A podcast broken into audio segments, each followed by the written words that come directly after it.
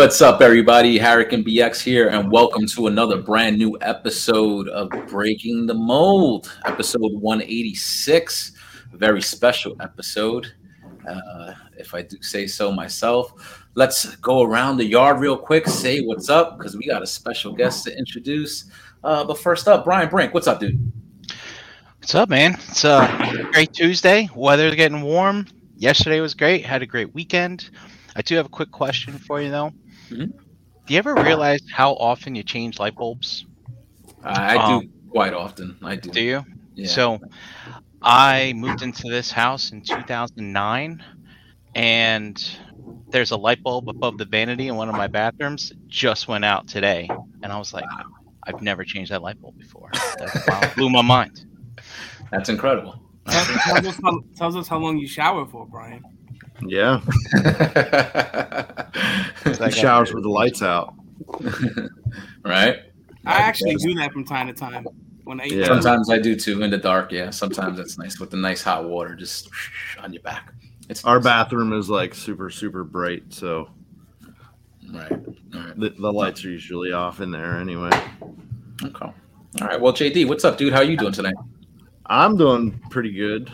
Um, just drawing like a mofo, you know. Nice. I've been seeing some of the artwork. Love it. Incredible. You know what I'm saying? Thanks. Super talented. Um, do Make, you, make the drive, and I'll put some on you. How about that? dude, if you do, I, I think I always said it. I said it before. I don't have any tats, but if I do get one, it's going to be you that does it for sure. You know what I'm saying? Oh, no. Well, all my boys. be the, be the first one to get the, be the first one to get the uh, the ROC or the break in the The realm. Yeah, Get the get the realm or the B, BTM logo somewhere, somewhere here. Somewhere. like right right under your armpit, but nobody. or nobody will see it. Uh, next up, Energon Addict. How you doing, Pop? Yo, excited, excited. Um, can't wait to talk about this stuff with our new guest. Yeah. And um, that's about it. I don't give a fuck. I'm, I haven't shown my face on this podcast, so it, you can see I'm excited. You see, Um, I'm about to I'm about to line guests up every single week for this show just so I can see you guys. You know what I'm saying? Look, look at look at this handsome gentleman as well. Big Dom, what's up, dude? Hey. Now you just don't get to see my hear my pretty voice. You can see my pretty face. I love they the- call that. I love the beard action going on. I love it. I'm digging it. Go I JD. put, a, I put a little, a little sticky post-it over Dom's face when he's. Yeah. Do what you need to do. Do what you need to do. I got no Uh, mirrors in my house, so I don't know what I look like. Yeah, it's, have has yeah. Work from home, dude. It's the best, right? You don't even have to worry about combing your hair. It's all Dude, I good. you know, so shout out to everybody in the chat tonight. Chat squad on fire. So uh, I think they're ready to meet our special guest, and uh, time to introduce him. He's the creator of the upcoming Savage Crucible line. Very proud to have him on the show tonight. Welcome to BTM, Mr. Rob Post. What's up, dude? Hey guys, this is pretty fun. Thanks for joining us tonight. Um, you know, welcome to the show. Uh, it, uh, what's going on? How you doing? I'm just glad to be here. I'm glad you guys invited me on. I hadn't got a chance to talk to David on the camera for a while, and um, of course, Dominique's scaring me a little bit. But um,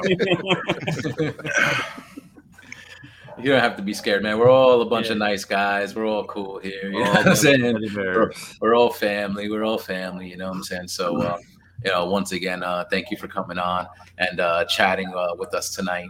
Um, you know, before we get into like the nitty gritty of everything and stuff like that, um, just wanted to get a little background on you. Um, I'm totally unfamiliar uh, with the line um, that you're creating. Um, looks super interesting from like pictures I've seen so far. Uh, but just wanted to get some of your background, like in the hobby, as far as like collecting, like and um, you know what got you into collecting, uh, how long you've been in collecting. You know, what I'm saying a lot of us um, have like a mutual love for Transformers and a lot of other like nerd stuff um, that sort of brought us together in this group in the realm of collectors. Uh, you know, what I'm saying, and you know, and a lot of us have just have like these backgrounds where it's like, yo, it's always been with us since we're children. You know, what I'm saying, and it's just sort of never left us as we you know got into adulthood. Uh, so just very interested to hear uh, your background in the in the collecting aspect. Sure. So I guess I mean, like you guys started out as in my childhood. Uh, me and my older brother uh, collected everything under the sun from the 80s. And uh, the difference, I think, was is that me and him used to buy our own toys for the most part. Obviously, we had Christmas and birthdays where parents and grandparents would buy us stuff, but me and my brother always wanted more.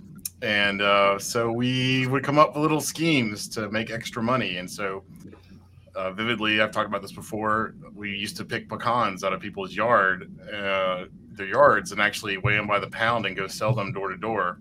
And we actually sometimes would sell the pecans back to the people that we actually picked them up out of their yard.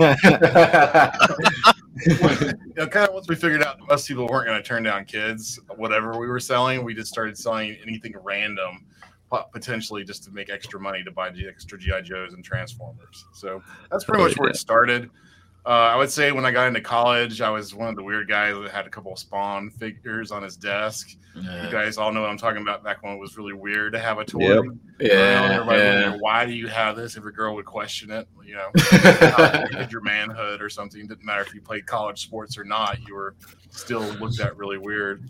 Mhm. So, yeah, I mean, I just I was really happy when the Marvel Universe kicked off, and it did sort of seem. I mean, I remember coming back from Iraq and that happening with Iron Man and Batman, and there's sort of like this sort of change because I remember I totally missed out on that reboot of Masters, the the 2000, 2000X Masters, because I Uh, was in the military. I didn't know anything about it. Didn't even know it came on, and I wasn't anywhere near a, a, a shop or a toy store or anything like that. The closest thing I had was a porta potty for a couple of years. So, Wow. um, yeah, the culture had really changed, uh, and then by the time we got into the 2010s, collecting was really huge, and so I wasn't an outcast anymore from that perspective.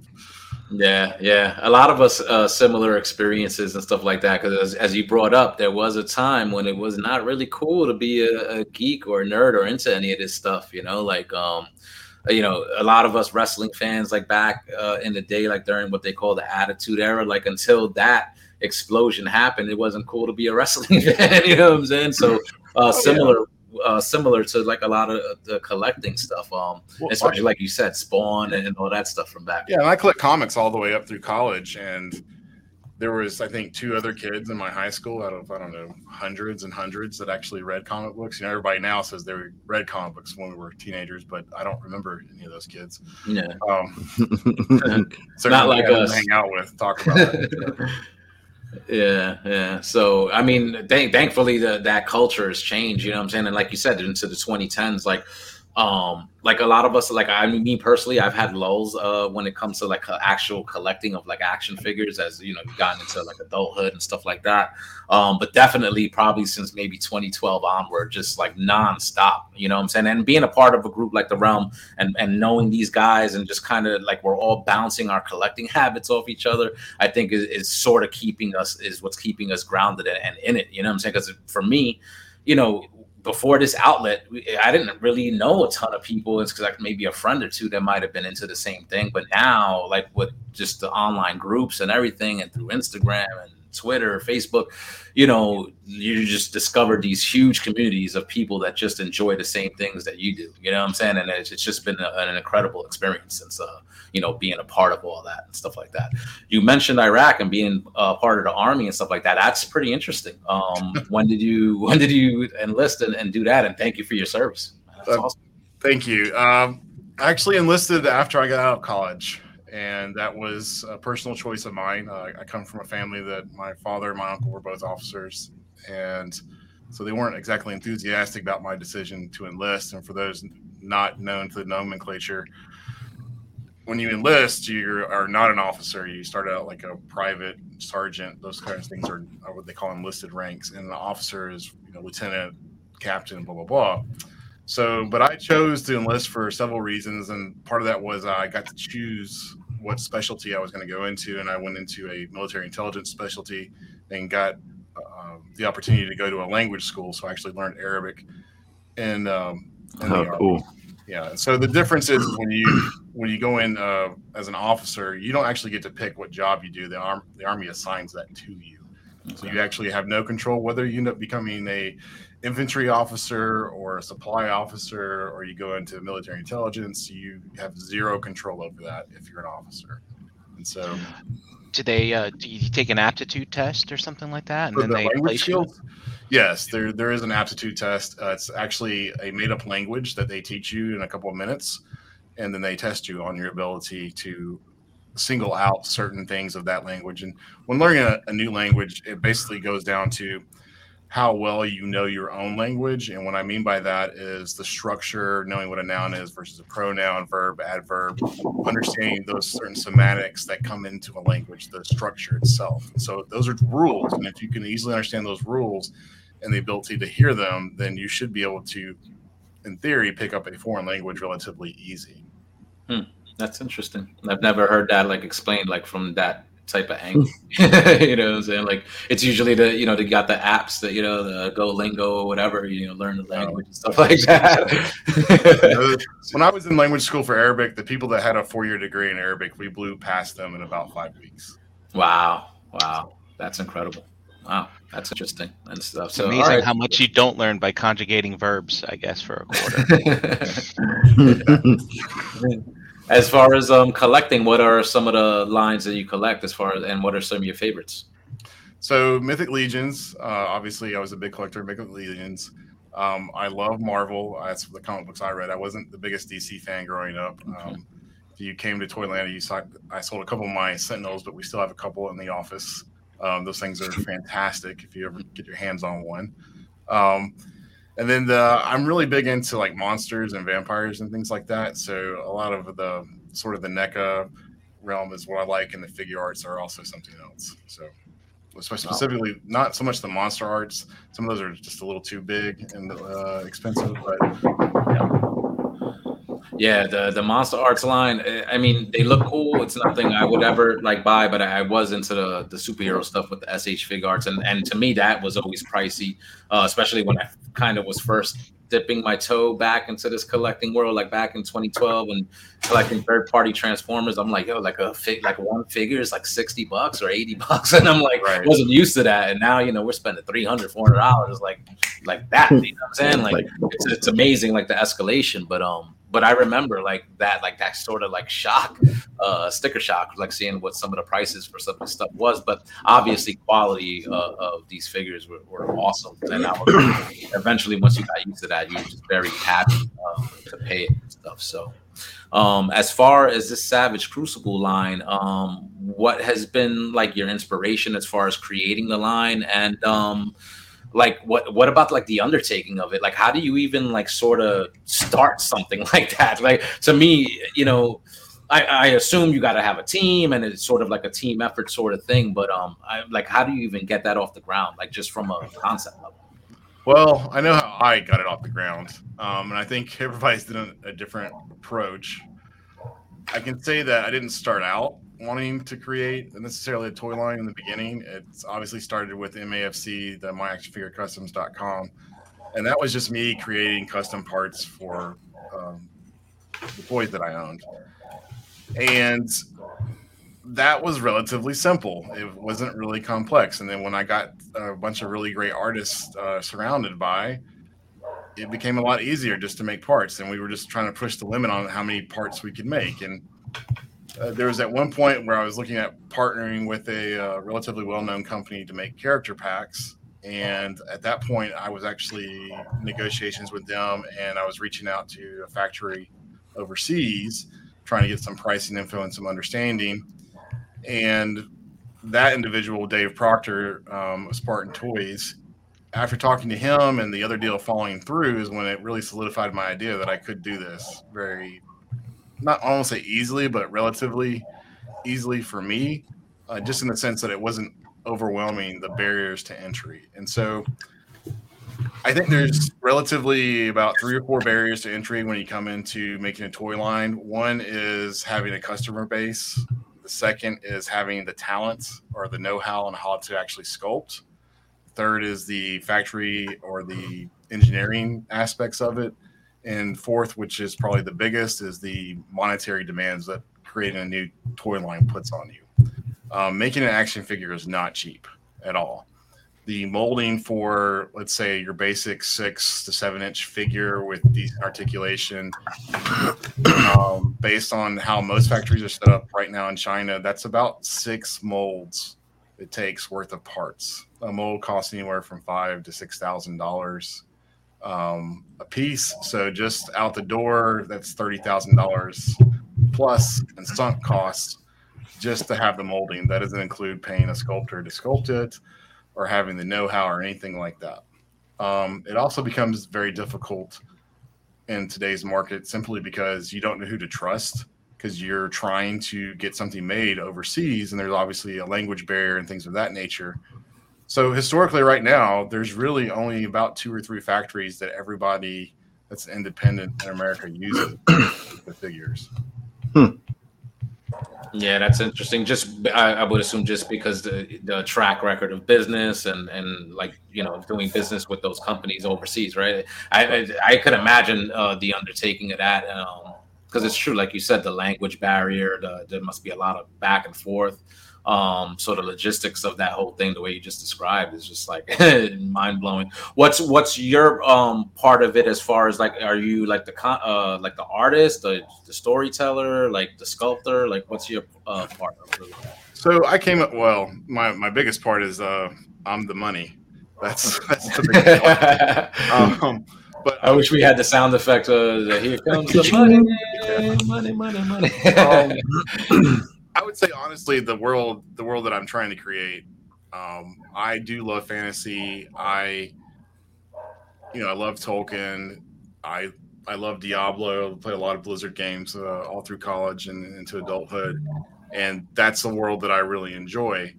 Um, for me, when I started it, there were certain things that I wanted to do differently that were important to me, and so there was a big focus on certain things like articulation. Like that was a huge deal to me because there were certain things like I, you know, you go back and you look watch Conan with Arnold Schwarzenegger, and he's always doing his bodybuilding poses, but he's doing with that badass sword. And you know, you you remember that, you remember all that. Like yeah, it's iconic, and it just stays with you. Yeah. And there aren't too many American-based companies that had the articulation that gave you the ability to have those poses. There were some Japanese companies um, that had that articulation, but it wasn't either A was a little less aesthetically pleasing or was way too complex in the articulation. Um, so I don't know if you've ever played some of the Yamaguchis. They're really fun, but they can also mm-hmm. quickly look like a Picasso painting if you move them incorrectly. Right. So we were trying to get a balance there, and that was that was a really key aspect. The next part was is you know some of the mechanics of the world that I was creating. I feel like sometimes in properties you get stuck with a story or a theme or this can't exist here because you set up certain rules. So I intentionally came up with mechanics in this world that would allow me to bring in whatever character I ever wanted to bring into it. So there's mm-hmm. really not any kind of holds barred. I don't want to spoil anything for anybody, but um, I think once everybody reads the graphic novels and put some thought process into it, I think they can see that you can pretty much bring any character you want into this world. Hmm, that sounds interesting. Mm-hmm. um, it's like I know you can't give too much away, but you know that that sounds really interesting. Uh, what what the uh, graphic novel part is that? Do you plan to have that distributed in comic shops, or is that something that's going to be coming with the figures uh, themselves once they're being distributed? So the the first graphic novel is already written and drawn, and there's 30 pages colored out of 56. Uh, unfortunately, colorist got sick for two weeks, and we we missed that deadline, but that'll be finished here in the next two weeks or so. How I'm going to put that out, I actually haven't decided yet. I don't know if I'm going to just offer that as free, which most people think I'm crazy for doing that. Um, it takes a lot of money to put out a graphic novel. Mm-hmm. Um, I don't know if we're going to ask for donations. I don't know if that's going to be a an item that we just give away free when we do the first opening orders. I I haven't decided. I okay that's going to be happening over the next three to six weeks, I guess. I'll have to make a decision on that. Okay. Um, but it was really important to me in terms of the lore that people really understood the world and, and understood the mechanics. And mm-hmm. I didn't want to spoon feed anybody. And Abraham does a fantastic job of creating these very compelling stories that I think that will resonate with a lot of people. Um, and we wanted to make it an adult. I'm going to be honest. This is not something you want to give an eight year old to read. It's Mhm. called Savage Crucible, not Lullaby. So, Mhm. um, you know, it's not remotely pornographic or anything of that nature, but it's it's definitely it's meant for the adult collector. It's kind of like how, yeah, I, thi- I think of the writing and the characters much like how we all imagine Optimus Prime to be. But when you go back and look at the original toy, it's not what you remember playing with as a kid. It's Yeah. ugly. Yeah. But that's not what you remember playing with. Like you, you wanted that image in your mind of what you were playing with. You were playing with Optimus from the cartoon. So I wanted a world that, that that's what we imagined it to be, not not what it what some people try to put out. Okay. That's interesting. Um, screen sharing some of the concept designs here, and uh, I mean that looks amazing. Um, Oh yeah. Well, we we went through a lot of different concept artists uh, over the past couple years, and it was really important. You know, Rubus is our main concept artist, and he does a fantastic job. And uh, Kevin Delaz does a great job of coming up with his own characters as well, in terms of how they design them. But we wanted to make sure that we didn't, and I'm not trying to be rude here, but we didn't want it to seem like it was just another four white guys in a room coming up with something fantasy wise. We wanted to make sure that we brought in some other influences from different cultures, from different artists around the world. Um, something that comes up a lot when you're talking to manufacturers of toy lines is how certain characters will do really well in certain parts of the, the world and not in other parts of the world. And why is that? And so I, I feel like with fantasy, you can start start to really blend certain aspects together um, to create some different themes and things of that nature that we hadn't had before, or at least not on the mainstream level. If we ever become mainstream, I hope. Yeah, I mean, uh, just what I'm seeing from the chat, there seems to be like a lot of excitement uh, from the fan base, from what I'm seeing. Um, you, I think this was initially announced just only like a few weeks ago, right at the Toylanta show last month. Am I correct? That's correct. That's when the toy line was announced. We had been working on this since uh, started the second quarter of 2020, I believe. Is when I came up with Savage Crucible, the name and the group, and um, so yeah, it's been we've been working on this for two years now. Uh, quietly, I'm surprised that uh, it didn't get out. Thankfully, David didn't tell anybody. that dude's got a big mouth, Oh, man. He's Oh, oh, I, oh, I did. Oh, I did. They just can keep secrets. Dave, did you have a question before? I thought I cut you off before a few minutes ago. I did. I don't remember it now. So I'm actually going through the questions that people wrote in the um in the in the group in the Sav- in the Savage Crucible group. Uh, if you want me to re- read off one of those, I always can do that. Um, sure. if you want. so I found this question in um, interesting because I mean I've seen some of your stuff already, and it, it's probably self-explanatory that the plastic's going to be done. But what plastic build is? What is the plastic build going to feel like? Like Marvel Legends, Mythic Legions, SH Figuarts, Valaverse, etc. Like they're trying to get a feel for like what to expect. Right. So I, I think what the original poster was getting at was the shore hardness of the plastic, and so, uh, or the durometer of the plastic rather, but the, the commonly referred to as shore hardness. And what that deals with is just you know how bendable is the plastic. Now the reason why Marvel Legends have a softer feel to them is because they have to go through certain testing to be able to be sold for kids, and that's what those as you guys know, those ratings on packages like three and up, six and up, Mhm. 12 and up, uh, 19 and up, adult only. That's what, really what that refers to is who it's supposed to be sold to and whether it's had that testing or not. And so, um, obviously, the lower you go in terms of the age group, the softer the plastic needs to be. There's a whole lot of other different aspects that go into it, but these aren't being marketed or sold to kids; they're being sold to adult collectors. So the plastic will be a little bit harder. It's harder to describe the feel, and I know what he's saying in terms of feel. Um, no, they're not going to be soft like Marvel Legends. They're going to be closer to Valaverse figures, but Valve, the first run of Valaverse figures were a little bit harder um, on the shore hardness. I believe. I think I watched Bobby uh, last week or something, or maybe it was this week. Time gets away from me, but I think they were doing about 95 shore hardness Um, I think our goal is to go in probably somewhere around 90, 91 shore hardness.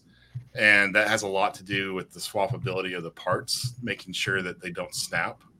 Um, one of the aspects that's really interesting that I've learned a lot about is the material science behind making action figures and understanding which material you use for which part and understanding that there's different coefficients of friction on how like a POM will work on PVC and how PVC and PVC create certain different a different type of fiction uh, not fiction but rather friction Friction. you're right so that that comes into play a lot when you're designing toys Look at that.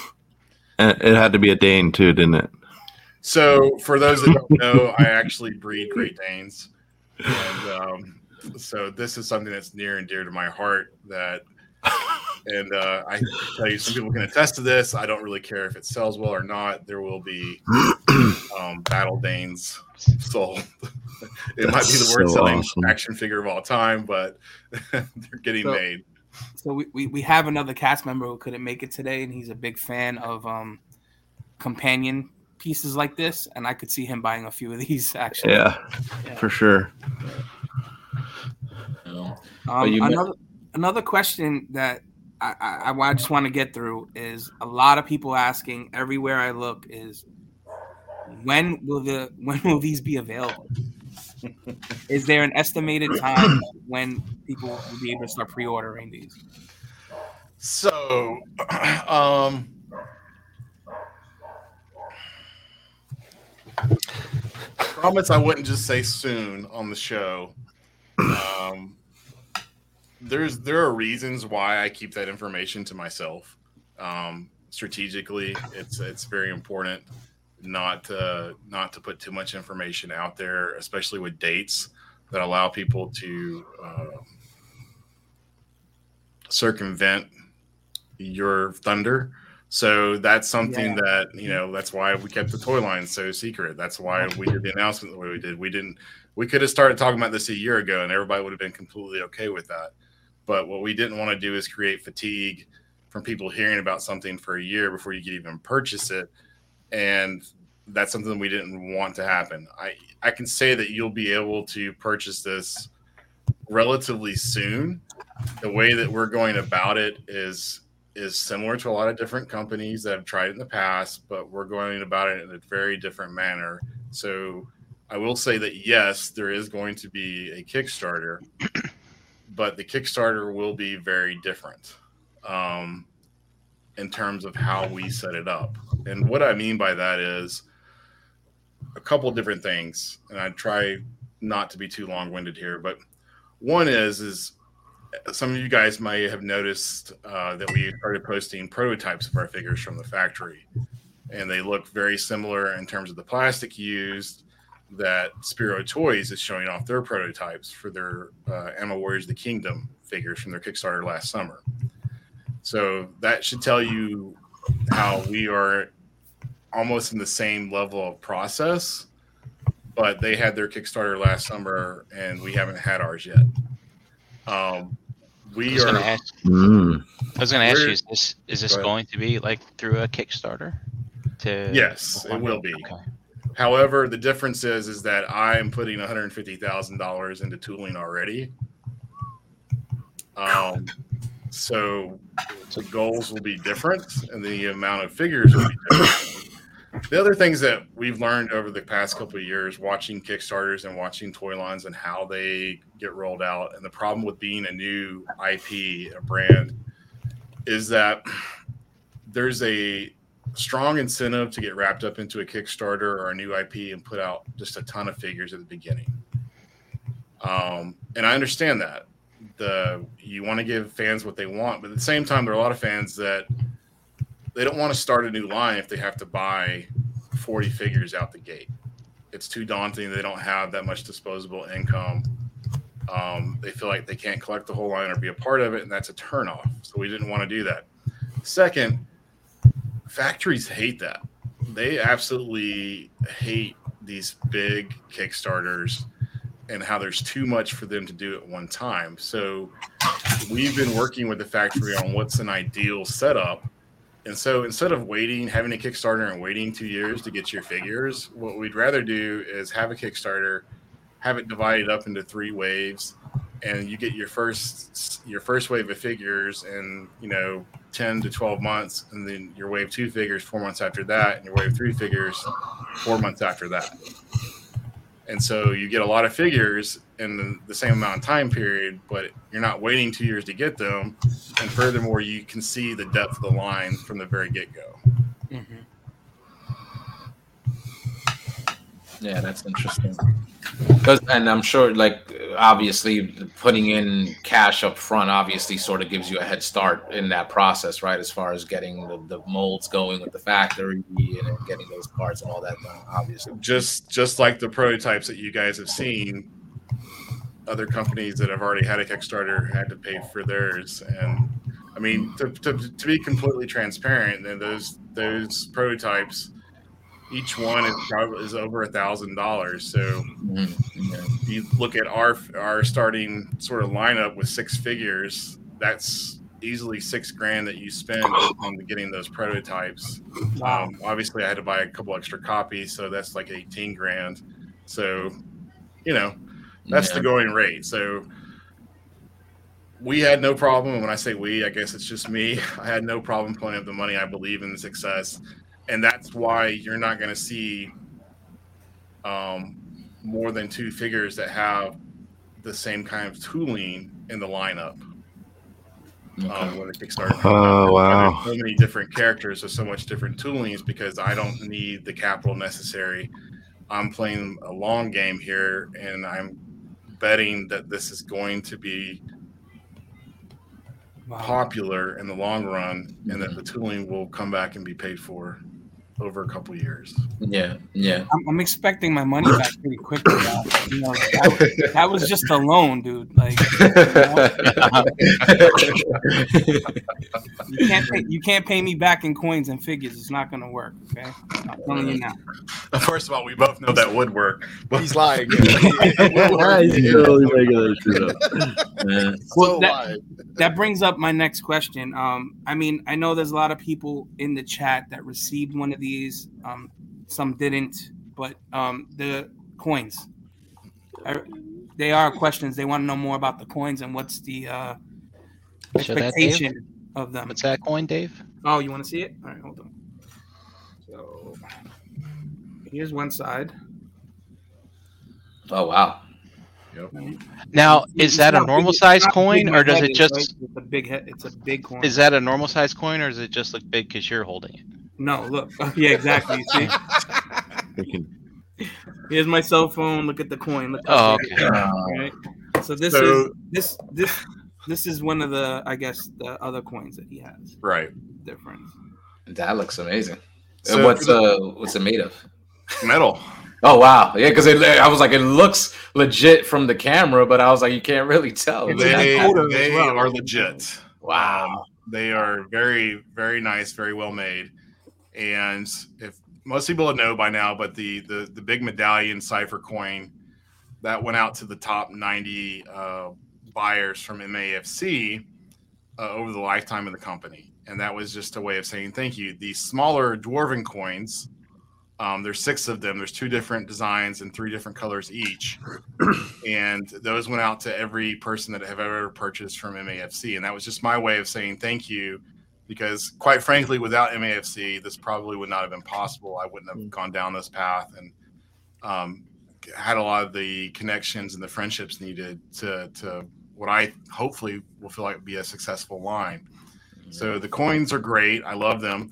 We are going to offer a antique silver version of the Medallion Cthulhu Cipher coin in the Kickstarter. Um, unfortunately, if you got a gold medallion cipher coin, that's that's that's it. Those are the only ones ever being made. And uh, the antique silver, yes. Hot you can imagine, and this is we have a bet going internally, which one's going to be the rarer one because um, people are going to have to buy that coin um, through the Kickstarter. I don't know if how many people are really going to want to buy it. I, I I could be wrong on that, but um, I don't know which one's going to be rarer. But I think they're both going to be pretty rare in terms of uh, uh, collecting collectability in it. So Uh, they're is pretty awesome. awesome. I've had I've had mine at home for months now, and uh, every girl that's been in my apartment has been freaked out. oh, this is awesome to hear in the chat. Brian XL, he said he bought one head a few years ago and he still got a coin. So it's like so epic. So that's that's awesome of you, man, to, to do that for. oh yeah, no, we sent out over a thousand. Yeah.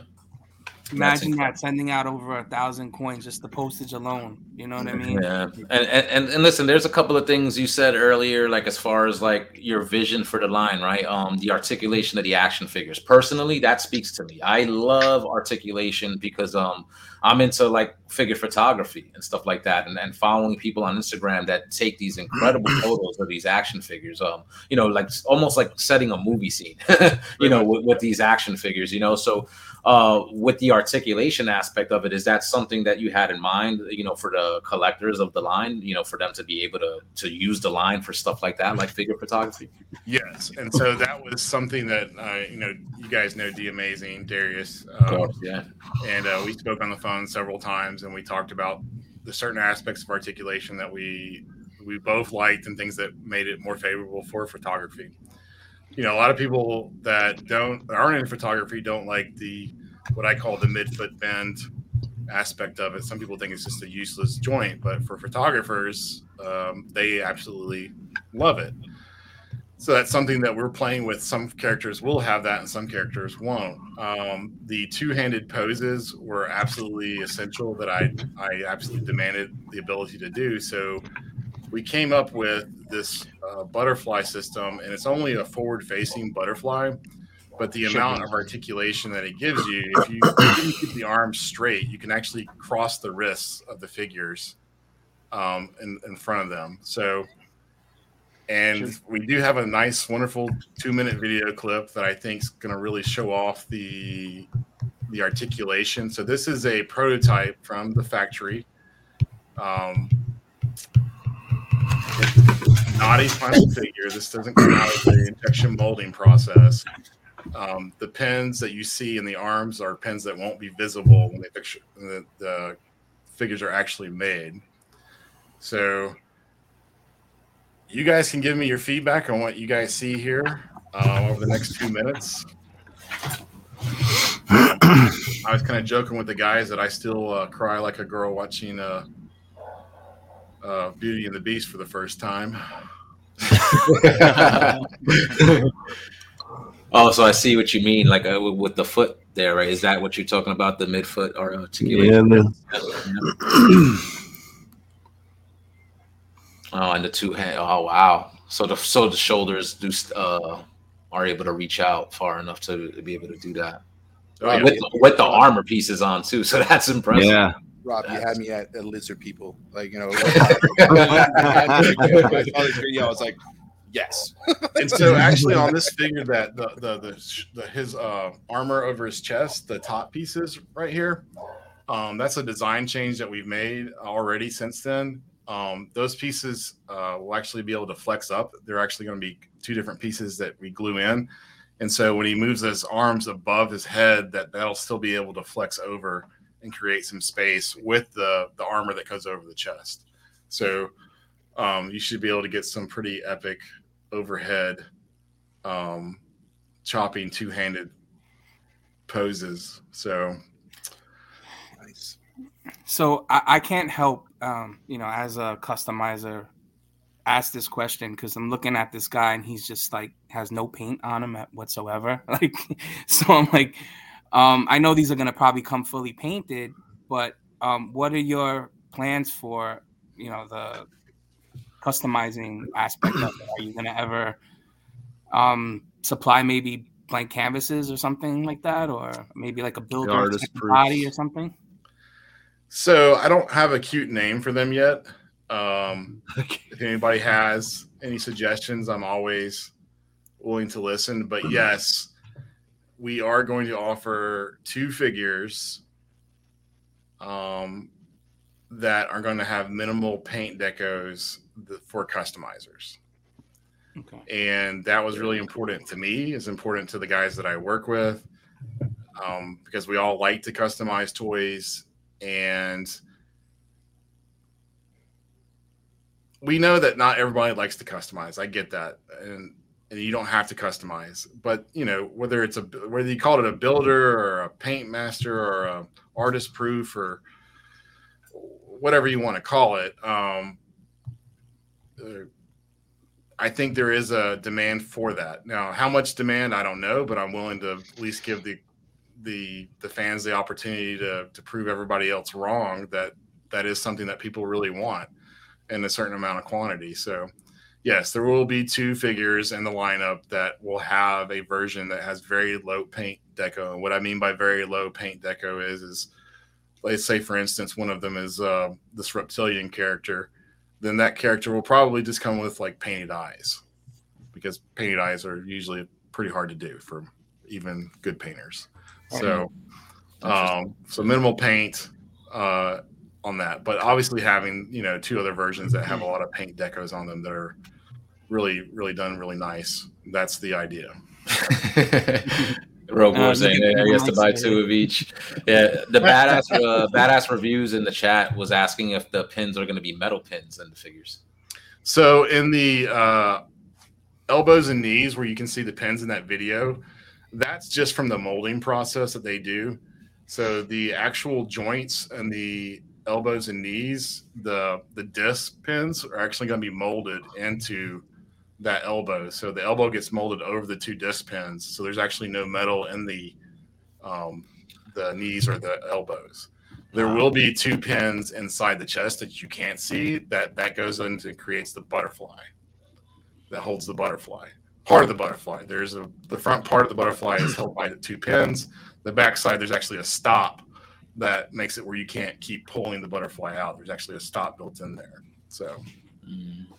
So I heard you mention earlier that uh, you were planning because this was a question I was going to ask. But as far as like uh like the release schedule or like the waves, I guess you would say like you were planning for you said six figures uh, for your first wave. Um, no, I said there are six u- unique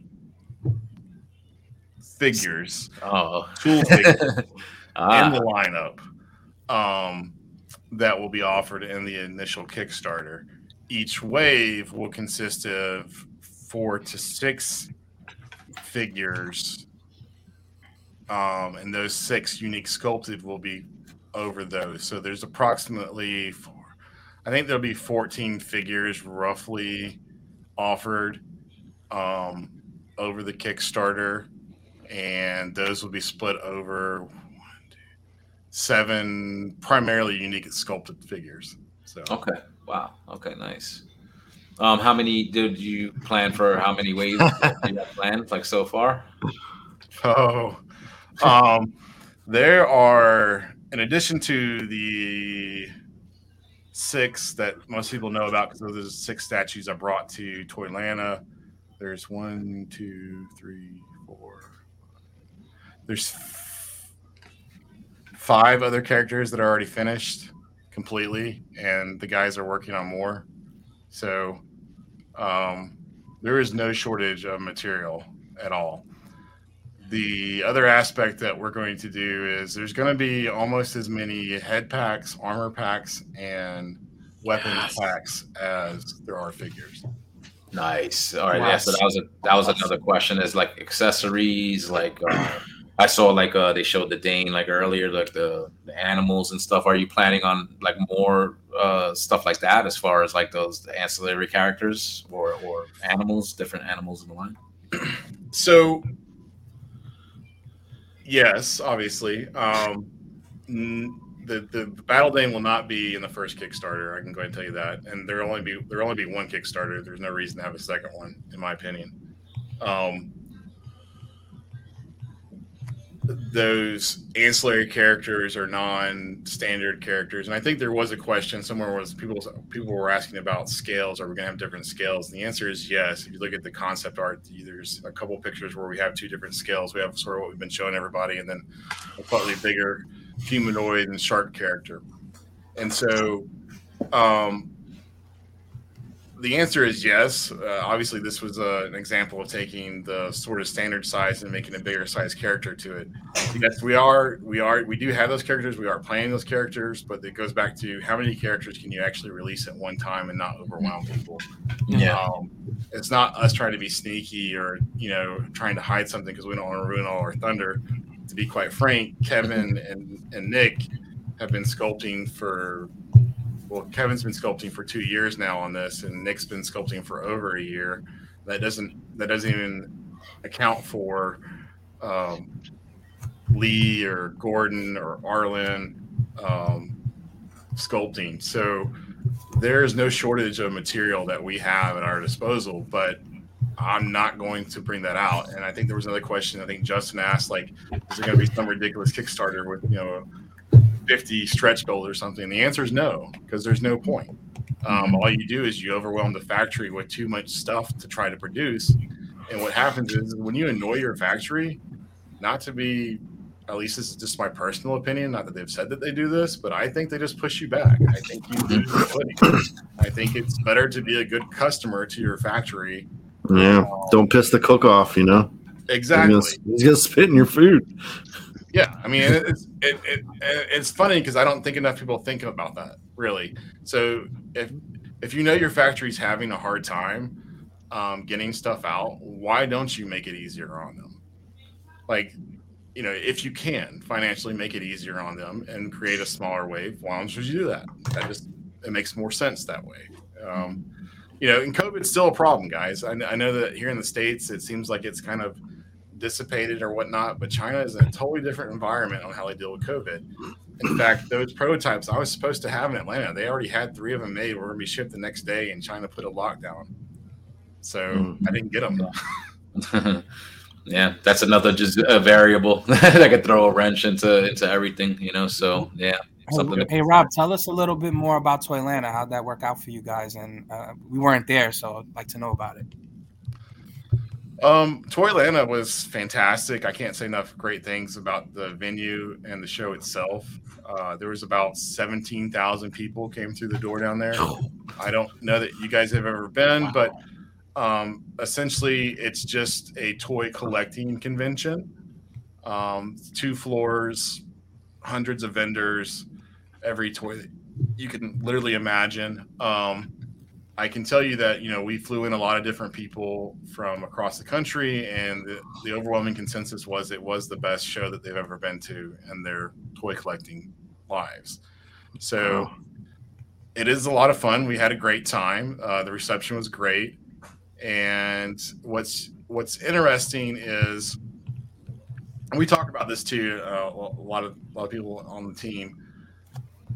There's always seemed to be have been this conception of independent toy companies only seem to visit either the Northeast or California, and are there or you know if they're in their hometown or something. And there's a lot of places that I would just like to go to go visit. You know, you don't have to do it every year, but just to kind of spread the word because there were a lot of people that loved fantasy that had never heard of any of the fantasy lines that were there, and they were super super excited. And so it doesn't matter if you were, you know, Spiro Toys with AWOC or um, Savage Crucible or any of the other fantasy toy lines, like they were excited to see something like that being there versus, you know, if you guys know about Joe Fest, Joe Fest is in Augusta, Georgia. Joe Fest is massive, just massive toy show. And um, yeah, so, you know, you can imagine the differences there from some of the venues in the Northeast are a lot smaller, in my opinion, not as nicer um, because of the cost involved. Yeah, And like I said earlier, you, you basically debuted uh, or announced like the line at that last show. Um, what other channels have you used to sort of uh, get the word out there for the Savage Crucible line? Uh, doing any sort of promotion, you know, in other in any other channels? So, you know, we rely on Facebook and um, Instagram. Obviously, we have a base following through MAFC and the previous customers. And so that's a great base to have when you're trying to start a new IP. Mhm. Um, unfortunately, you know, based on my experiences, I think the open rate for emails is pretty low. So let's call it less than 30% on any emails that we send out. Um, so we knew that if we did an announcement through an email, it wasn't going to be effective. We also noticed um, through Instagram and Facebook that there is some overlap of people that are on both, but primarily the overwhelming majority on each side do not cross platforms between Instagram and Facebook. Mhm. That's just the way it is. And in terms of how we're going to do our best to try to get this out there, um, we are going to use all those platforms available to us. And obviously, I have some business background that has not been utilized as much in the, the toy business and how we're going to reach some new customers. Nice. And and a lot and the line when it's eventually available is it going to be available worldwide? Yes. Okay. So that's that's awesome. So anywhere anywhere you're at, you could purchase the line, get these figures in your hands. That's that's great news. So uh, another question uh, might have had. I don't know. You know, this might be controversial to say. I mean, you brought it up earlier. You said you were a fan of like the Mythic Legions line. Like, I think I'm the only guy on this panel uh, that doesn't collect Mythic Legions. You know what I'm saying? It's just I'm just like a like a Transformers guy. I pared down my collecting, but these guys love it. Um, with the fantasy style, there's some similarities there and stuff like that. So, like, what's gonna be what's basically your plans to set the Savage Crucible line apart from what maybe the Mythic? Well, um, obviously, fantasy races. There's the, and I think that was a question that came up in uh, the Facebook group. What was it? You know, I was like, what, define what you consider a traditional fantasy race because, well, I think most people can can come to a pretty good conclusion that they think like orcs or elves or dwarves are your prototypical fantasy races. Some people might say barbarian, for instance, because I mean, anything from Howard is pretty prototypical fantasy. But Mhm. so, yeah, we'll certainly cover all of those races. Um, in my opinion, I came up with characters and wanted artists to show me their interpretation of types of characters that I feel like were underrepresented in the fantasy world. I think, from my perspective, I love the Marvel universe. I love watching the Batman movies, but I don't need 60 Batmans in my man cave. And if you have 60 Batmans in your man cave, keep them, please. I don't, not offended by it. I'm just saying, like, I don't need that. So when you're going to make your own toy, you want to make the stuff that you want to see, like Battle Danes. Well, I love creatures. I love lizards. I love H.P. Lovecraft. I love Cthulhu Mhm. themes. Um, there haven't been a lot of figures in that sort of dark fantasy horror genre. That's not the entirety of Savage Crucible, but we are pulling from those genres a little bit. And so, I mean, it's called Savage Crucible. Um, so we want the world to be somewhat savage. And it also goes back to some of the sculpts that we've done and how people responded to them. You know, I remember the first time we did a vampire head. No one asked us to do a vampire head at all. And it was a massive hit. Um, when we did the Anubis stuff, that was a massive hit. And so, and you can kind of see that. And, and you, you started seeing uh, a lot of like some of the Native American, um, the Incas or the Maztec, uh, or not Maztec, but Aztec um, characters that people are making, and you can kind of see those. They want they want their own representation of things that they liked or grew up with, and we kind of pull from their different genres, you know. But you think of it like how Predator does a pretty good job in some of the comics and things like that. How they bring Predator into certain aspects of you know Earth's history, things of that nature. That's that kind of makes it fun. Um, and so I always love uh, to geek out over things like Atlantis or Lemuria or Secret Continents or the you know the Moon's Hollow or something to that nature. That's fun. It's entertaining for me, but that's that's things that I think we can draw on to bring a lot of fun into the line. Okay. So I think that's the real difference is the selection of characters that we're going to bring.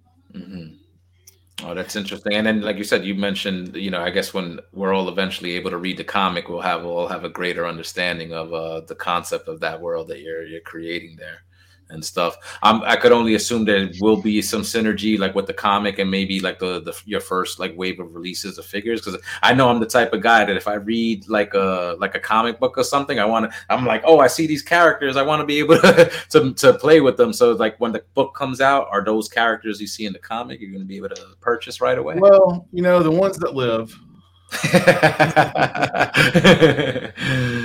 nice, nice, nice. That's awesome. Um, that's awesome. So looking forward to hearing more. What's like your plans as far as like like announcements and such, as far as like uh you know when maybe the Kickstarter will be up, or like um, or maybe just like when people can expect your next major announcement concerning like the line.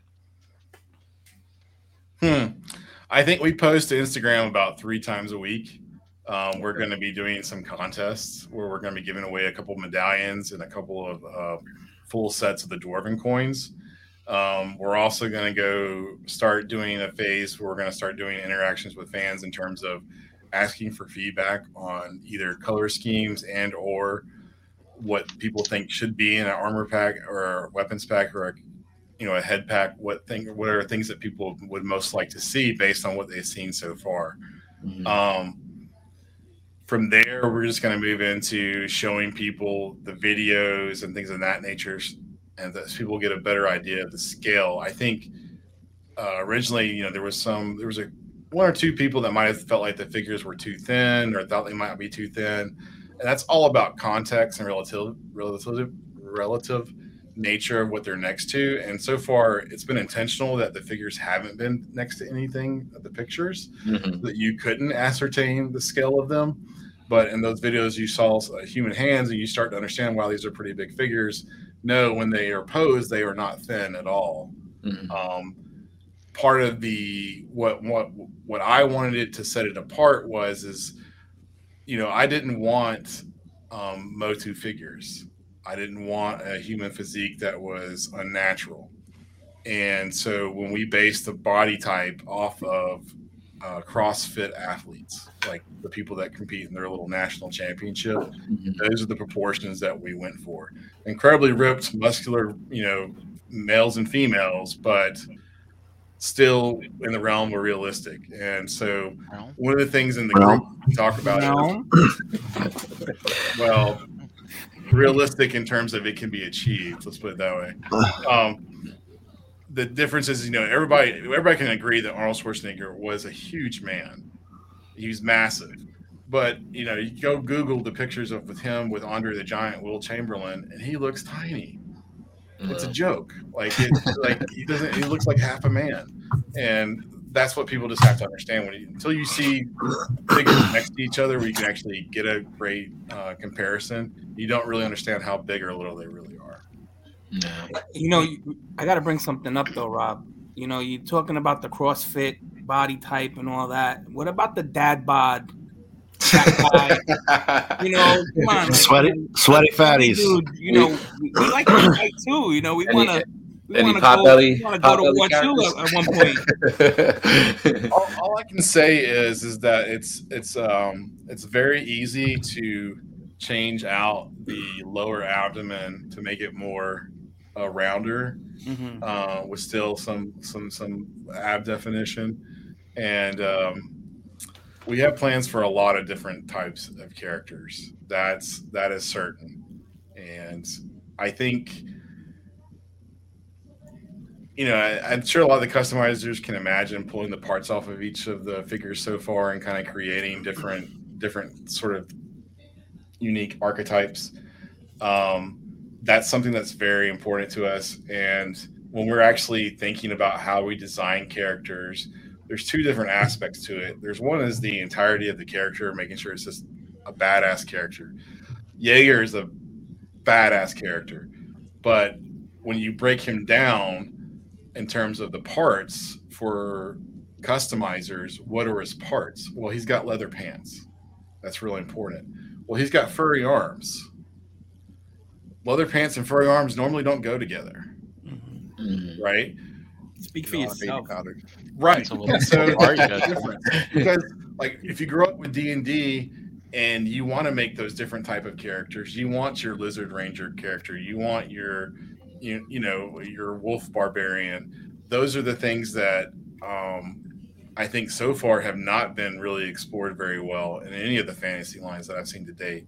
So that's something that we really wanted to bring to the table is that ability if you want to make your own d&d character that's half orc half human um, that's a ranger then you can make that there's no reason you can't Ah, that's that's interesting because I'm not I didn't wasn't sure if anybody had asked that if if that was going to be a feature of the figures whether you could pull them apart and sort of do like a mishmash of them and stuff. Eh, If that's a feature, then the That's cus- customizers are going to go wild. they would go wild with that, I'm sure. You know. So w- while we're on the subject of of like you setting this apart from other lines, um, the the articulation being able to hold is it is it going to be like I don't know what you want to call it, like ratcheted or you know No, you, you smooth. mentioned like the Motu stuff, and those have all that the smooth articulation and Yeah, so there's the- one. the- go go ahead. Go ahead. No, the disc the disc will be smooth disc. I mean, all the peg uh, all the pegs are um, they're not completely round. That has to do with friction, but the the turning of it is round. There is no ratchet just because of their size. They don't need ratchets, um, in my opinion, and then the people that are engineering them, their opinion as well.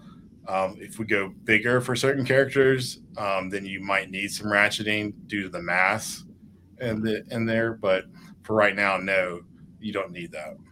Okay. Mm. Yeah, because uh, I don't know, but with like the legions and the Motu stuff, like a lot of them, uh, like I'm gonna be that guy and say they, you know, I I set them up and then I go to, you know, whatever a couple days later and they're all on the floor, you know. oh, you know how many times I'm thinking I'm getting I'm getting robbed because my mythic legions fall off the shelf. right.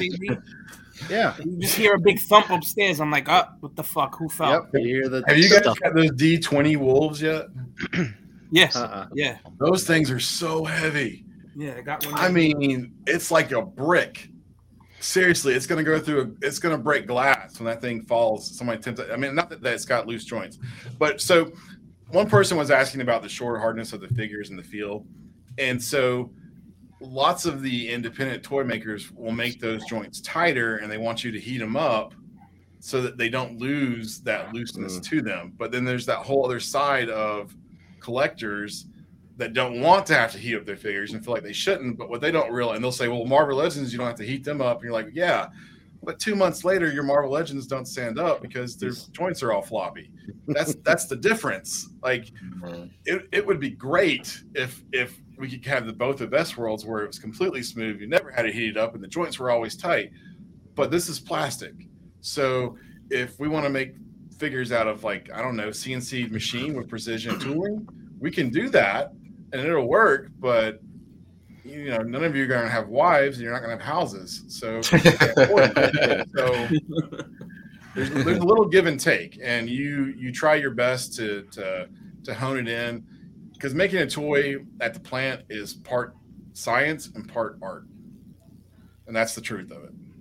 Well, that's that's what I wanted to ask you. I forgot. Um, we, when you were talking about, you know, you having to deal with, you know, the China situation, and how is it doing that all remotely? Have you had to go over there yourself yet? You know, are, are you planning to? You know, is it you have somebody over there, you know, feet on the ground type of situation or something? That, that's a great question. And it's really important. So, yes, I do plan on going over there. No, I will not be going there anytime soon. To go into China with uh, vaccinations, you have to go through, I believe it's either a 10 or 14 day quarantine. Um, and then when you leave, you would have to go through another 10 to 14 day quarantine. So if you just went for one day, it's a 29 day round trip. Oh, Um, and that doesn't account for like like right now where Shanghai is shut down. So if you got stuck in a city where it got shut down, that would extend your trip. Mm. Now uh, we go through Dave Proctor of Spartan Toys. Dave is uh, one of the founding members of Boss Fight Studios. He actually lives in Hong Kong, and he is what we call our factory manager. And his business partner is Shen, who runs the factory on the mainland. And so that's who we utilize. Yes, he's there. Yes, he um, he's very helpful and not very helpful. He's essential to the process. So, yeah, I mean, it's not a secret that we're going to be using the same factory that um, Valaverse uses, that Marauders uses, that Spirit Toys is now using. Um, there's probably like six or seven other brands I can name off, but that's who we're going through. Mhm. Um, Mark forty four Prime in the chat was asking if there's any chance for any savage sci-fi ish type characters. So I don't know if maybe um, if he means maybe like sort of like spacesuitish or you know what I'm saying something like that. Is something like that possible in the in this world you're creating? Let me see. He said here. he wasn't going to pigeonhole himself. yeah. I mean, I would like to think that Savage Crucible is 90% fantasy and 10% science fiction. I think that's a fair um, way to look at it. I'm actually I- looking for something. Go ahead. I have a question here from uh, Chris. Uh, he says here that since you got your start in 3D printing for another line, how will you embrace and engage that for uh, the Savage Crucible community? Well, we're going to steal Chris's beard idea for his dwarf heads. That's the first thing we're going to do. um, Chris has done. Uh, he's working on a project right now that's really cool, where he's got uh, like several different beards for an armored head. I don't know if you guys have seen it, but it's a great idea to really uh, maximize the part usage on a 3D printing. But yes, we were still going to be offering uh, heads and parts for the Savage Crucible line through MAFC. In fact, we're actually going to be offering parts that are compatible with like the Spiro AWOC toys as well when they come out. Um, Oh, so wow. that's an opportunity for artists to branch out and touch on different character types that they haven't in the past through MAFC. Nice. I had uh, I was taking note of some of the other questions here. Uh, six bonk, bruh. That's a nice handle. I like that. Um, but do you have a plan for what factions you plan to put out first in the uh, in the Kickstarter? or do you I- have factions? Or I definitely have a plan of the characters that we are going to release. Um, the concept of factions. So I can say that in the world of Savage Crucible, there are factions, there are governments, there are sub factions, there are cults. There's not. Um, it's a little bit more complex than just having good guys or bad guys. There's some guys that are morally gray. There's some guys that would do things that are repulsive to us, but in the grand scheme of things, they're not really bad. I mean, we're not bad because we eat meat, right? Yeah.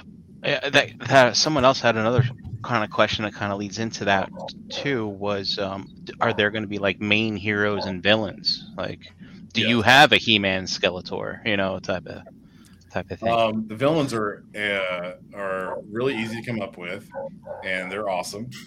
Um, the good guys are a lot harder. Um, for me, I don't know why. It just seems that way. Uh, that seems to be the consensus. And the hero of the first graphic novel, um, not to reveal his identity, it's not me. Um, uh, yes, there will be main. um, there will be some main characters, definitely. They're not all going to be just generic characters. There's definitely a story, and that's the whole point of the graphic novel. Is you not only get to learn about the lore of the world and the mechanics, but you also get to do these deep dives on certain characters. Yeah. And, and that sounds good um, to hear, like the, the way you're approaching it, like uh, you know, some characters being morally gray, not all good, all bad, and the sort of like the way it is in reality. Um, and and in fiction, it's nice to know, you know, you could read a comic or a graphic novel and get uh, the complexity, uh, you know, of characters like that. You know what I'm saying? Like, and it's not just sort of like a you know one-sided black and white uh, sort of deal um, and just you know very common like archetypes that you would probably expect uh, from this type of uh, fantasy line you know so that sounds interesting like everything i'm a big comic collector you know what i'm saying so like everything i'm hearing about the graphic novel just has me super interested um and again like i, I always kind of saw myself i wasn't huge into fantasy you know but um you know watching Game of Thrones and you know I play like Skyrim and stuff, and I'm kind of like really into that. It was surprisingly because I was like, ah, I didn't really think I'd be into that kind of like lore like that. Um, but certain things, you know, from pop culture like that pull me in. Um, a graphic novel, you know, depending, you know, on the quality of whatever I'm reading. Um, you know, I'm a big art guy too. I, would, you know, love artwork. Uh, you know, so if a graphic novel could pull me in, I mean, I would definitely be interested in checking out a figure or 2 Mhm.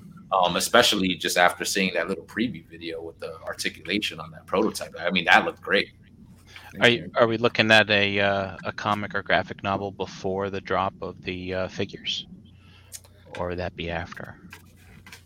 No, we are going to drop the graphic novel before figures are in hand. Um, one potential idea is to have the graphic novel readable during the Kickstarter um, as a sort of a gift to people that pledge. Oh yeah, Um, Oh, cool. sort of like uh, thanks. You're not going to be getting the figures for a while, but we can pump this out to you like relatively soon, right? Type of thing. well, I don't want to say a while, but we'll say that yeah, you won't be getting them tomorrow. Yeah, yeah. Well, you Um, know, I- you, you make that pledge, and there's always the wait time. But I think I saw. And I saw some to, like, other. the, the coins and the medallion, Right. the graphic novel. All of those things will be made available to people in a very, very short amount of time. Um, they'll have that in hand, so they don't have to wait for that. The, the graphic novel, like I said, it's already it's already drawn um, and practically finished. In fact, uh, Rubus and Abraham are actually working on the, the script for the second one as we speak. So a lot farther along than I don't know. It's just my impression, but it seems like people talk about things that aren't done or aren't finished, and it takes two years to get done or something to that effect. And that's not where I like to be. I don't. I don't want to be there uh, in that conversation. So someone was asking about mounts, and I'm like, yeah, I'd love to make mounts. Uh, we haven't even designed a mount yet. I mean, Right. just to be perfectly honest, because if you think it's expensive to make one figure, you can imagine a mount being that much bigger and how much more expensive it is. And you have to be, you know, think about this in terms of I'm offering six different characters with completely unique tooling. I'm taking the entire process of having one or two bodies in a Kickstarter or a toy line and throwing it out the window completely, saying no one, no one knows what they're doing. I think they do know what they're doing. They're controlling their costs and they're being very smart about it. And they're being very meticulous about how they don't waste money on that tooling. So you have to be cognizant of that when you're looking at those battle danes. You know, I have a way of selling those outside of Savage Crucible to help me make up for what I think that those danes won't be that popular. I also have those other different head ideas in terms of how you make it into a demon dog, which is might appeal to certain people that you know would buy that. So you have to make sure that you reuse your tooling to a certain degree so that that cost isn't too high. At the same time, I want to make sure that I don't overuse my tooling. Yeah, yeah. Uh, Combiner Wars, uh, circa 2015, right? we got a, about 40 Transformers that were based off like four molds or something like that. So glad to hear we're not going to get anything like that here. Uh, and awesome to hear that there's going to be content basically coming out before the figures are ready to be shipped uh, to the collectors once they're ready. Um, badass reviews also in the chat. He's like he's saying it would be awesome to have comics uh, prior to the line so you people could familiarize themselves with the story. You know, so Um, that's pretty awesome. Another couple. So I keep. Oh, oh, go uh. I kept. I kept seeing in the chat, and and you just mentioned, you know, the cost and all that kind of stuff. Have we, have we uh, come to a roundabout? You know what I mean? I don't know if you want to give it away yet or not, but have we? The the numbers have not been finalized. No. Okay. Um, the paint decos have a huge imp. They have a depending on how you depending on what accounting school of thought you go to, you can say they have about a thirty percent impact on the price point. That that's because you only got three people painting for you. You know, you got you got Nikki, Timothy, and uh, Andy painting all these fucking things. Like, come on. So, um, No, that the the from the factory, those the the the strokes, the actual number of times the brush touches the figure, blah blah blah, all has an impact on price, and so that does that's a factor. So no, I don't have final prices. I know where I want to be. I want to be forty dollars or less. Um, I am a crazy son of a bitch, and I don't have to worry about margin as much. So yeah, I can cut my margin to make a price point that other people can't. Mm. You could be the Todd McFarlane of the fantasy figure realm. Oh, don't don't compare him to Todd. no, no, no, no, no. He said he was crazy. Oh, And man. speaking, speaking of price points, some people are asking. Uh, you know, we're familiar with the term builder. You know, would there be uh, figures with, I guess, a lower amount of paint apps and things You like that? You weren't paying attention. Yeah, where were you? Yeah. I was Yeah. flipping through the pictures. I, you know, I, they say that multitasking's a thing, but it's really not. All right, not. so I mean, I think uh, uh, Dudowski had a great idea. I think it was they called it he called it Savage Slates or something. I think that's what I saw in the chat. Um, that's an interesting idea. I got to think on it a little bit more. But yes, going back, we are going to have at least two figures that are going to have minimal paint apps that we're going to offer at a lower price uh, for customizers and for obviously for armor building purposes. No. Um, In addition to the head packs and armor packs and weapon packs. Mhm, mhm. So I have a question. So, um, you know, we we got in on Kickstarters before um, pretty late. I, I would say we didn't get on in on the Kickstarter, so we got in on lines, you know, a year or two after the fact. And you know, those core characters were kind of hard to obtain. So I wanted to ask you, like, what mm. is your plan on, you know, like the avail- availability of each wave when they come out? How long will they be out? Are, are they, you plan on selling them out? and re-releasing or not re-releasing or having them ready available all the time or are you even open to it? Because maybe those questions are too early to ask. So, if if let's say the line is a hit, it sells out, and people are clamoring for more, like, are you open to re-releases, or would you rather keep things uh, more limited for you know supply and demand, you know, reasons? So y- these are great questions, and let me put the first one to bed: is there's no such thing as having something available all the time. Yeah. That doesn't exist anywhere. Yeah. Uh, even McDonald's closes for a couple hours. You know, They so, don't serve breakfast late night anymore. uh, Jesus. some bullshit. This isn't this isn't Kenner 1987 where the figures are on the pegs all the time. um, so yeah, uh, that doesn't exist. The question at the heart of your question is: is how much extra am I going to pony up for on the hope that other people will buy it later, um, who didn't back the Kickstarter? Which is a twofold tricky question. One, it's an investment question, and two, it's a loyalty question. Um, it goes back to the reason why we're doing an antique silver medallion in the Kickstarter versus the gold antique medallion that all of the the, the people that supported MAFC.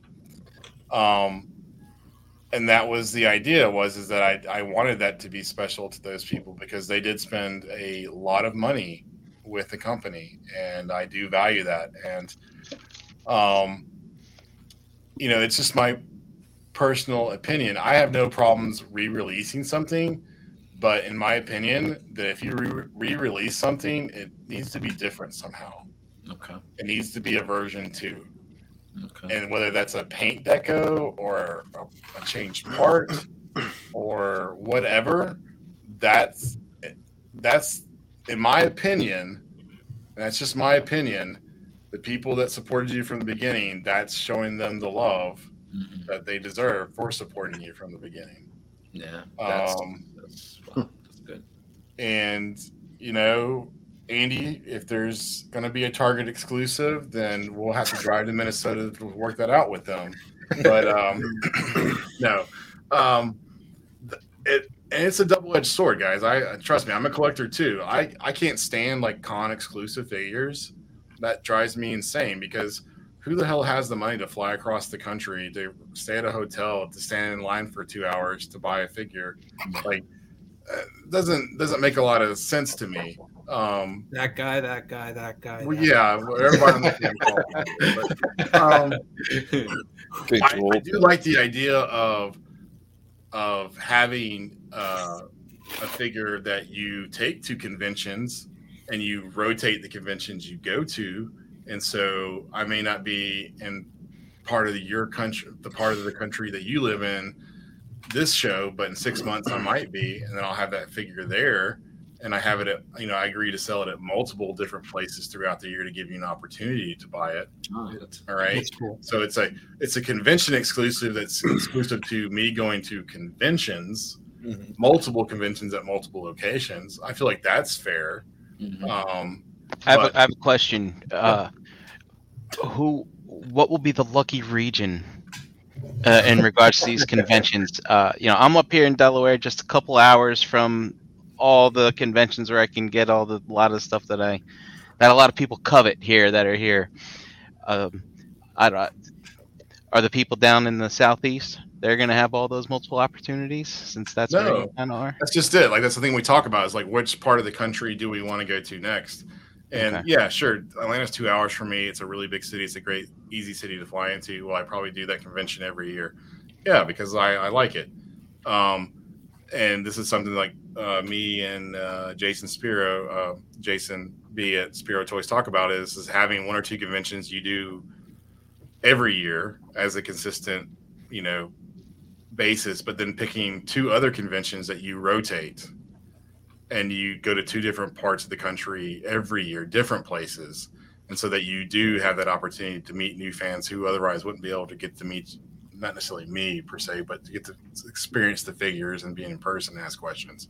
So we think that's important. Um, so that's what we plan on doing. So, yes, uh, from my perspective, my strategy is yes, we will be in the Pacific Northwest at some point. Yes, we will go to Texas. Yes, I will actually go to Illinois.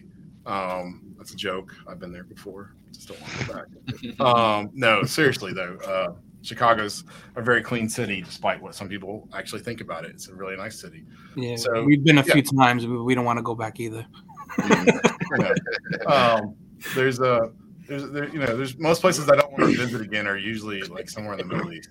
So um, you'll never catch me back in Iraq. So um, Florida, yes, Florida, we'll- Florida. Um, so yeah, that's the idea is to actually uh, Albany, Georgia, or Albany, New York. There's a you gotta remember, guys. He's it in New. York. He's in New York. Um, Yeah. so I, Well, yeah, that's that's my thought process on it. Is that we want to go out and meet fans. We want to be able to interact um, with them in different places. That's what I like to do. You can't do it all in one year, but that's the plan. yeah. I think that's great. I mean, um, what you said before, Rob, like about going to Toylanta and a lot of people not not knowing about the fantasy stuff, right? You sup- it's surprising sometimes to see like this day and age with everybody on social media and uh, all over, you know, the internet and stuff, that they don't know about certain things, like especially collectors. To have seen that for the first, you know, to see something like that and be wowed by it the first time is kind of interesting to you know like where are, what are you doing with the rest of your time? I guess most of these people are just you know the type of collectors that they only look for what they what they know and or just um walking into stores and just picking up what they see. You know what i mean? Like as opposed to actually like watching a podcast or watching reviews the way we do you know so i think that's interesting that you're going to visit other parts of the country that's a, that's a really good um deploy i should say Yeah. New York Comic Con.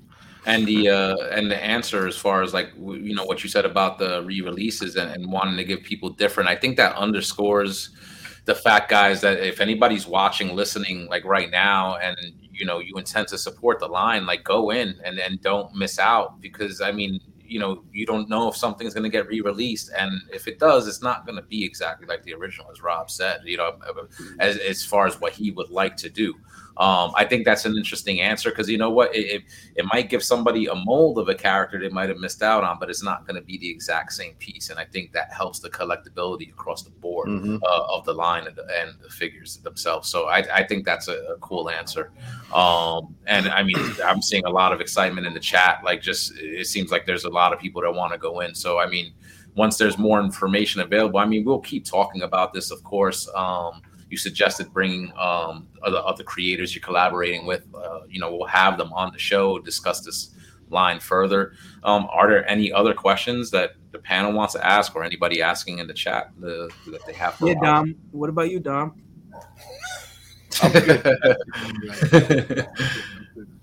You know, I, I just not know. I just love the aspect that when he asked that question because it, it is always a battle between, you know, how exclusives or you know how rare some how you know whether reissues are going to happen. But from from your response to a loyalty like uh, aspect is it is it is it is like I, I I would never thought about that in that aspect, but it is type of a loyalty aspect to say you know hey if if I'm in in your figures at the first bad and I'm buying these things there is some type of loyalty that I would like to see from from from from a vendor or from like a, a toy maker to say I, I I you know this this is when you know these are the figures that I'm I'm giving you. If you buy them now this is what I you know this is what uh, this is the gift that I have for you.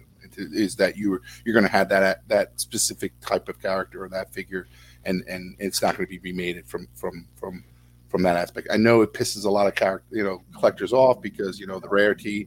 You like to get, you know, you didn't know of the the, the line at that particular Yeah. time, or Yeah. didn't have the money at that particular time, you know. But in in a sense, it's it's you know you're, you're giving that gift to that person who did get in at mm-hmm. the first at the first beat. And and listen, at the end of the day, that's the that's the name of the game with collecting, right? Yes, like because it's I mean, or else they keep making G one stuff. I mean, they reissue stuff, right? But they can't keep giving you everything because then the original stuff is worthless. you know what I'm Yeah. saying? So, um, I, I'm, I'm most excited that I actually get like I get in on something from the beginning, and I don't. Have Yes, to, yeah, yeah. You know, Yeah, I have yeah. to go change. fetch, yeah, fetch, yeah. yeah, because you know. we all been there, and it's it's it's what Yeah. collecting is all about. Like you know, we we've had uh, you know times where we would collect something, and all of a sudden realize that there there is a history of, or old older figures that they did produce, and we have to go deep into our pockets and and and and and buy these figures. But I think every time I've done that, I I, I enjoy it. I enjoy it to the point where you know I, I have to work at it to get some of these exclusives because they are exclusive or they are rare and and at the mm-hmm. end of the day that's that's that that's when I get that figure in hand I, I I appreciate it a little bit more for that rarity and that exclusivity. Well, it, it just comes from my own collecting. I the classifieds. I was I you know went in and I bought the Snake Eyes and and it's doing great. And that summer of COVID, they just wanted to make everything a damn Target exclusive that you couldn't Mhm. get. And I was like, I'm out. I'm done. I'm not doing this. Like they lost me like right out the gate. Like really, like it was what, what eight weeks in or something. I was like, I'm done. And it was just a real turnoff. Uh, I'll be honest. Uh, I bought the entire Kickstarter for Mythic Legions off a guy, and he was actually angry about All Stars because he's like, I put down like I think it was fifteen hundred or something he spent for like the first figures, and he didn't like that. Like he hated that. Some people hate that the value of their toys drops or whatever, and I get that. Um, but and I don't. I I get the appeal of reissues. I, I really do, and I understand like having main characters and people needing their main characters for their collection. Um, but at the same time, you know, if I do a serpent or a lizard guy in red, the next guy can be an off red. You don't have to have this exact same shade of red, right? Yep. Yeah, he can have different color eyes, and that mm-hmm. could be just a different version. But you still have access to the character, so I don't feel like I'm restricting anybody's collecting ability. But I'm also honoring the people that did support me from the beginning. So that's that is important. I mean, Yeah. I don't know else. I don't know how else to do it. And there's a better way. I, I'm, I'm It, More it- than it's definitely a delicate balance, and it's it's it's like it's great to see how collectors think about it and how uh, you know how uh, you know you know creators think about it and companies think about it. So it's it's it's just great to hear it from you know just from both aspects and understand the the whole balance of things. And and I, I know it I know there's pros and cons to both sides. And you know it's just got to find out what works for you and and and you know let the collectors deal with it. You know it's just like yeah I, I feel you know with collecting you, you have to you, you can't appease the masses but at the end of the day you try to appease as much more as much people as you can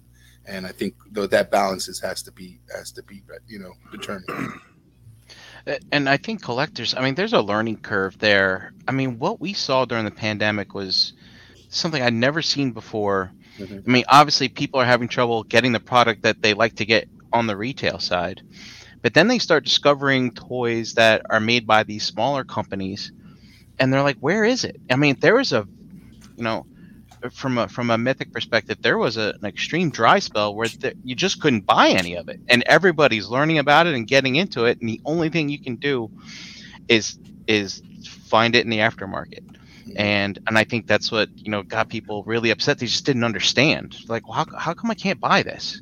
And why is the stuff that I am finding so expensive? So, I think collectors do have a learning curve in, in that regard. Yes. Um, I mean, these people are coming in from Marvel Legends and Black Series, you know, wanting to buy this these smaller toy lines, and they're just getting frustrated. And you know, the the, the world has changed. It's all about instant gratification and entitlements and things like that. So yeah, you sometimes just gotta calm down. Yep. You'll get your chance, but ever, nobody wants to wait. People want to mess with it now. Yeah, they want to mess with it now. They don't Yeah. understand the cost, and they don't understand the Yeah. weight, and they don't understand the risk that you take. And Yep. I mean, uh, going back to exclusives, like if you have an exclusive at a convention, um, doesn't that hurt your the, your retailers, the people that are ponying up big money to help support you? Yep.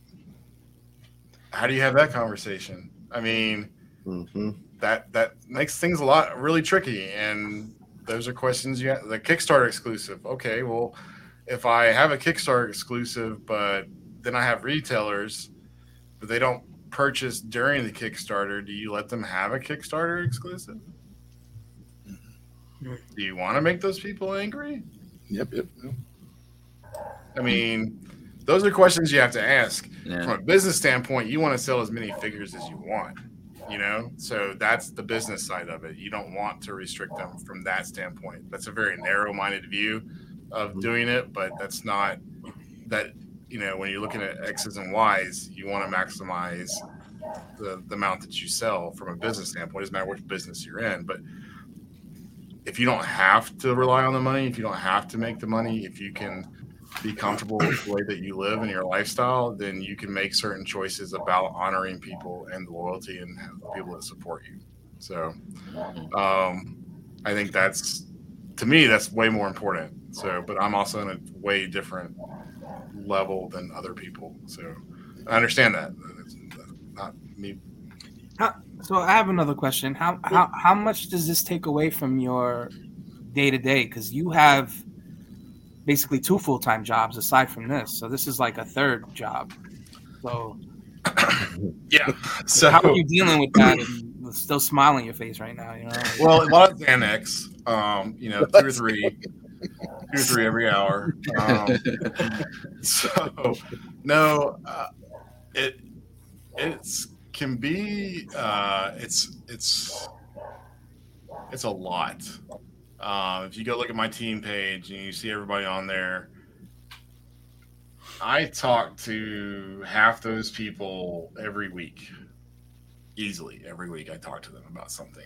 And that's not even all the people like my colorist is not on there uh, alex is not on there. There's a couple other people that i haven't even updated the website um, who are part of the team who've been part of the team for a long time who The aren't on logistics guy's not on there yet. We were at the logistics guys yes yes yes we got to talk about that.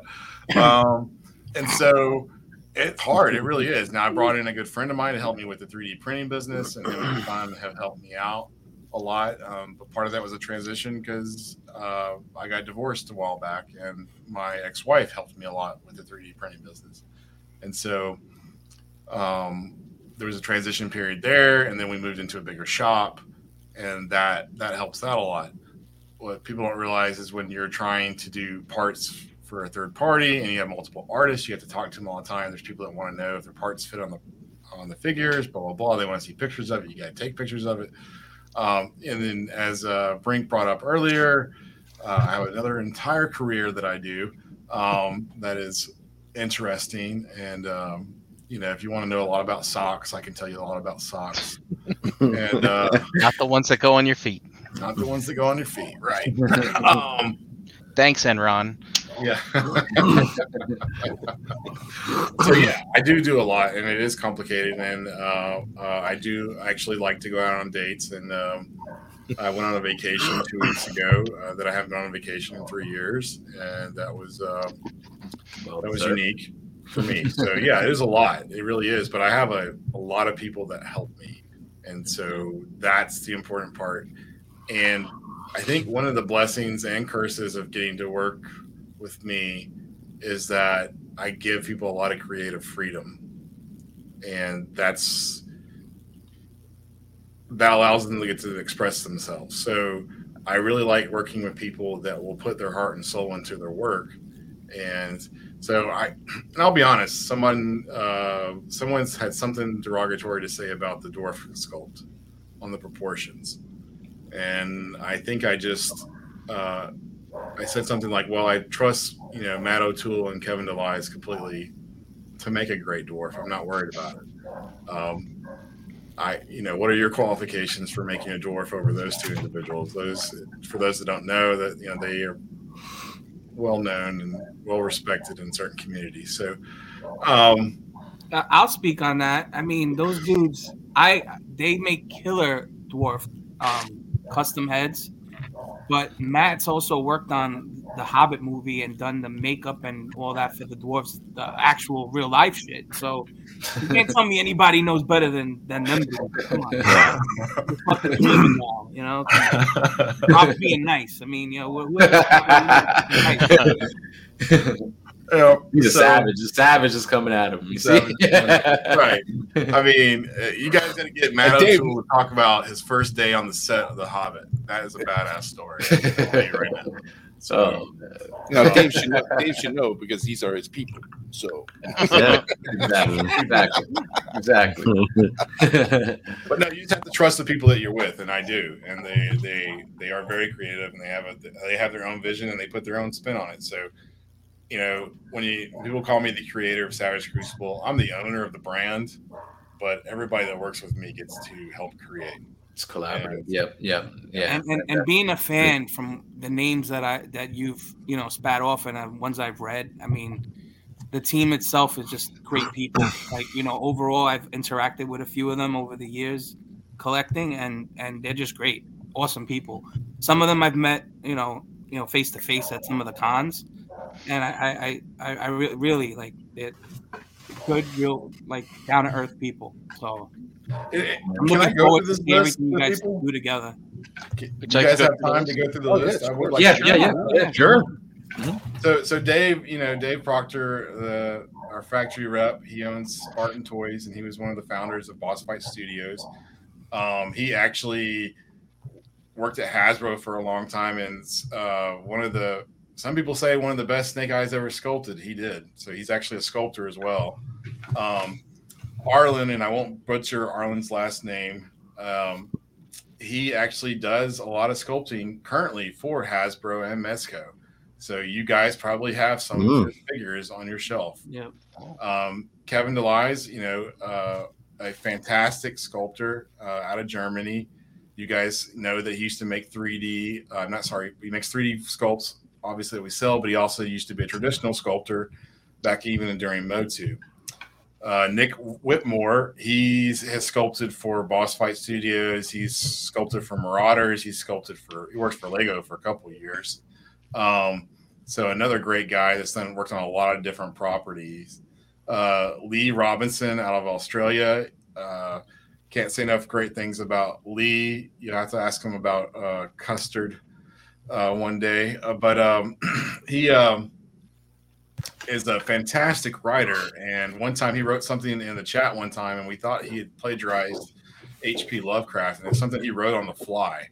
And uh, he just he's he's pretty he's just an amazingly talented person. Um, Matt O'Toole, uh, half British, half Irish, lives in New Orleans. Just a great guy. Does practical effects in his his life. Works on a lot of uh, movies, uh, a lot of movies that you guys have enjoyed over time. Does some great cosplay outfits. He's a traditional sculptor, and he does done a lot of the concept art on ours as well. Rubus out of Greek. If you haven't, you need to look up his Santa Claus YouTube video. that is badass. Um, it is fantastic. I mean, it is a great. I, just it's, it's hysterical. It's, it's it's basically Santa showing up to like some kind of gangster Christmas party, and uh, everything gets out of hand. So it's fantastic. definitely definitely go watch that. It's well made. Um, but he does uh, some great graphic novels, and his concept art has been on point the entire time. Uh, Taryn Fiddler is a up and coming artist out of. Uh, he actually lives on the same island that Arlen does, and Arlen's the one that turned me on to him. And he's done a fan custard apples. Sorry, sorry, Lee custard apples. Um, Taryn is, you know, his his his style is very unique, and I can understand why people appreciate his style. Um, it wasn't going to work exactly with the articulation that we wanted in terms of the engineering, but his concept was on point for you know the harbinger and a lot of different characters. So we're really looking forward to that. Um, Professor Lake, uh, who lives in the United States, and uh, he uh, is the only person I know that's angrier than me. We like to tease him that he's the angry Canadian.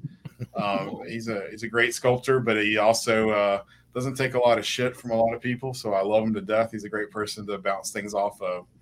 And everybody knows Nicole Cheney. Um, she's like my sister, and uh, just love her to death. And she she's always great about bringing me back down to earth.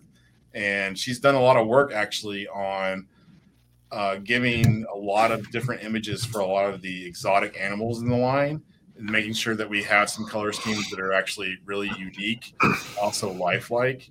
Um, EJ De La Cruz, you know, he's a fantastic concept artist. Also has done some comic books as well. Um, Omar is awesome. He's still working on our animation. Um, I can't really say much more about that right now, but you know, to animation. huh? Breaking news. well, you know, you guys will you'll figure it out eventually. So, uh, James Gee is a young man out of uh, Britain. Um, he actually started working with me when he was in high school, and uh, some of the some of the writing that you'll find, he helps me with the World Bible, and so he's actually been working on that for two years. Um, he writes every week on the World Bible, and that gives you an idea of how complicated the world is. Mhm. Uh, Eric Miller is another outstanding uh, painter, uh, customizer who's going to be helping with some paint schemes. He's done some uh, previous early prototypes last summer for us. And if you've been to the website, you've seen the awesome maps that Seth made for us. From he hand he hand drew every one of those maps, by the way. Wow. Um, yeah, it's pretty impressive. At least I was thoroughly impressed. Mhm. And then we come to Abraham, who's a prolific writer with an incredible amount of enthusiasm. And I can't wait uh, to you guys read what he's written. And I just, you know, he's had some success and he's written some other scripts and things like that. I don't want to spoil it for uh, everybody else, but uh, just the amount of thought that he puts into everything is next level um, from my standpoint. Like I thought I was always playing chess three steps ahead, and this guy and his writing is like five steps ahead. Nice. So um, just just awesome. And a couple other people. There's Maya, who's the colorist. I'll add, and then Alex Wu, who's another. Uh, actually, I think he was just uh, he just posted this awesome custom of this uh, turtle creature in that 100 action figures group. Alex Wu's his name. He's Hong Kong based, and he a lot of the color samples that you guys will be seeing on Instagram. He actually did those um, and the 2D art, and then we'll get into some of his uh, actual prototype painting. So. So Awesome. that's that's you know that's most of the team. There's a couple people that aren't on there yet, but we'll get to that. Um, someone asked in the chat about soft goods, and there is a plan to have one character have one item of soft goods in, um, out the gate. And uh, we haven't announced who our prototyper is for that yet. They're getting their moment in the sun soon enough. Oh, that's quite a Very team. cool. Thank you. Yeah, thank you. Thank you for the mentions and stuff like that. And and thank you for being so forthcoming uh, with the information you provided uh, with us tonight. I think a lot of people that were watching, listening, they, you know, looking forward to it. We're very happy to hear what you had to say and uh, some nice teases that you got on this show as well as far as uh, future plans for the line. Um, I mean, if there's no other questions, I think it'd be a good time to wrap up. Like I said, I, I just, you know, with as busy as you are, you know, we just all want to thank you for taking the time to hang out with us tonight to answer these questions and um, and to hopefully help build excitement um, for the line that's going to be coming in the in the very near future. Uh, anybody watching BTM tonight, you know, we get excited about this stuff, so I'm sure we'll be talking about it a lot. And um, as future information becomes available, we'll be relaying it here on on this channel as well. So. Um, Thank you, Rob. Really, really appreciate it. Uh, before we head out, just let the people know out there where they could find you on social media, where they could find Savage Crucible, and uh, where could, they could get information on the line. Sure. So www.savagecrucible.com is our website. Uh, follow us on Instagram, hashtag Savage Crucible, and there's a private Facebook group. You have to answer three questions to get in, and uh, come join us. That's where we update most of our most of our fans. So Yeah. hope you Answer join. the guys. I really appreciate you guys having me on the show, David. Thank you for asking me. Yeah, no Uh, problem. looking forward to it. I'm glad that Dominique stopped talking before the show started.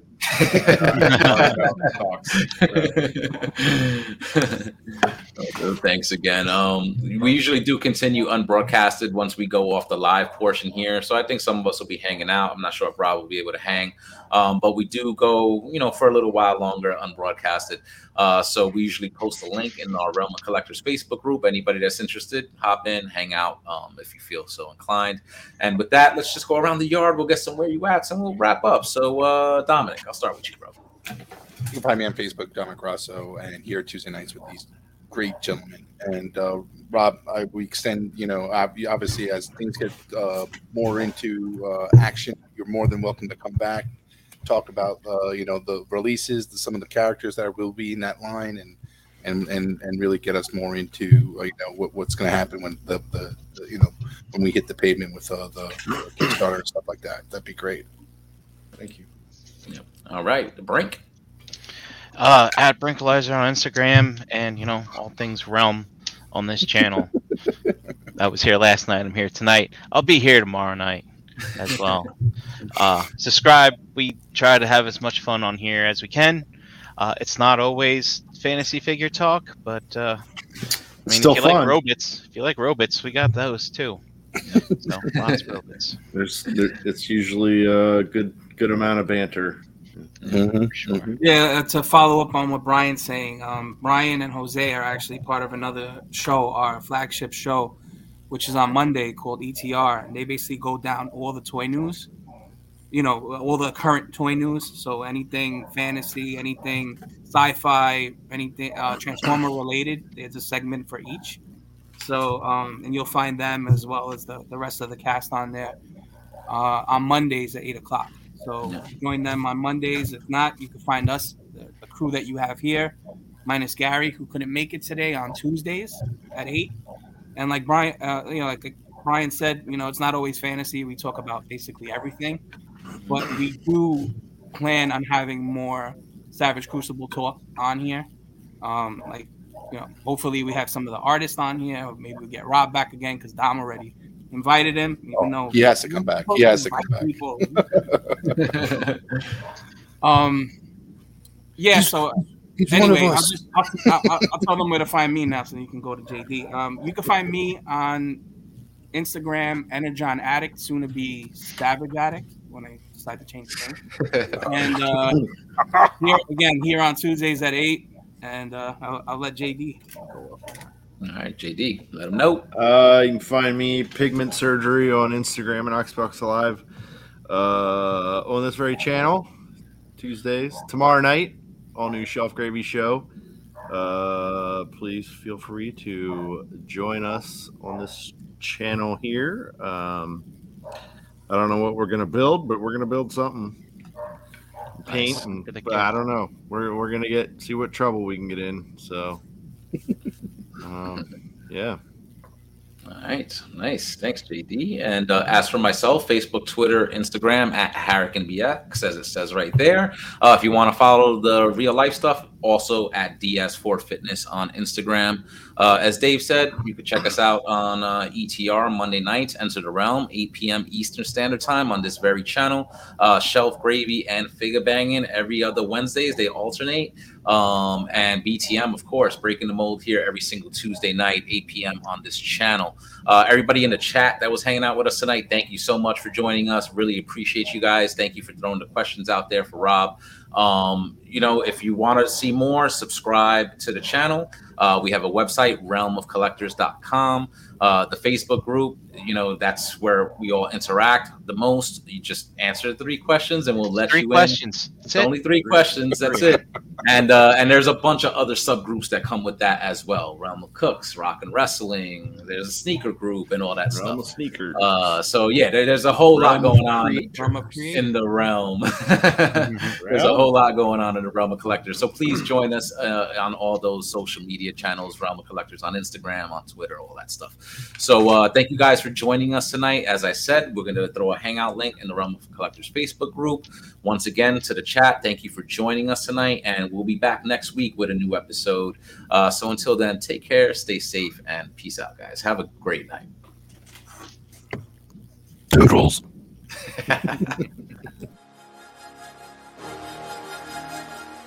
Say it with me now. Round. Round.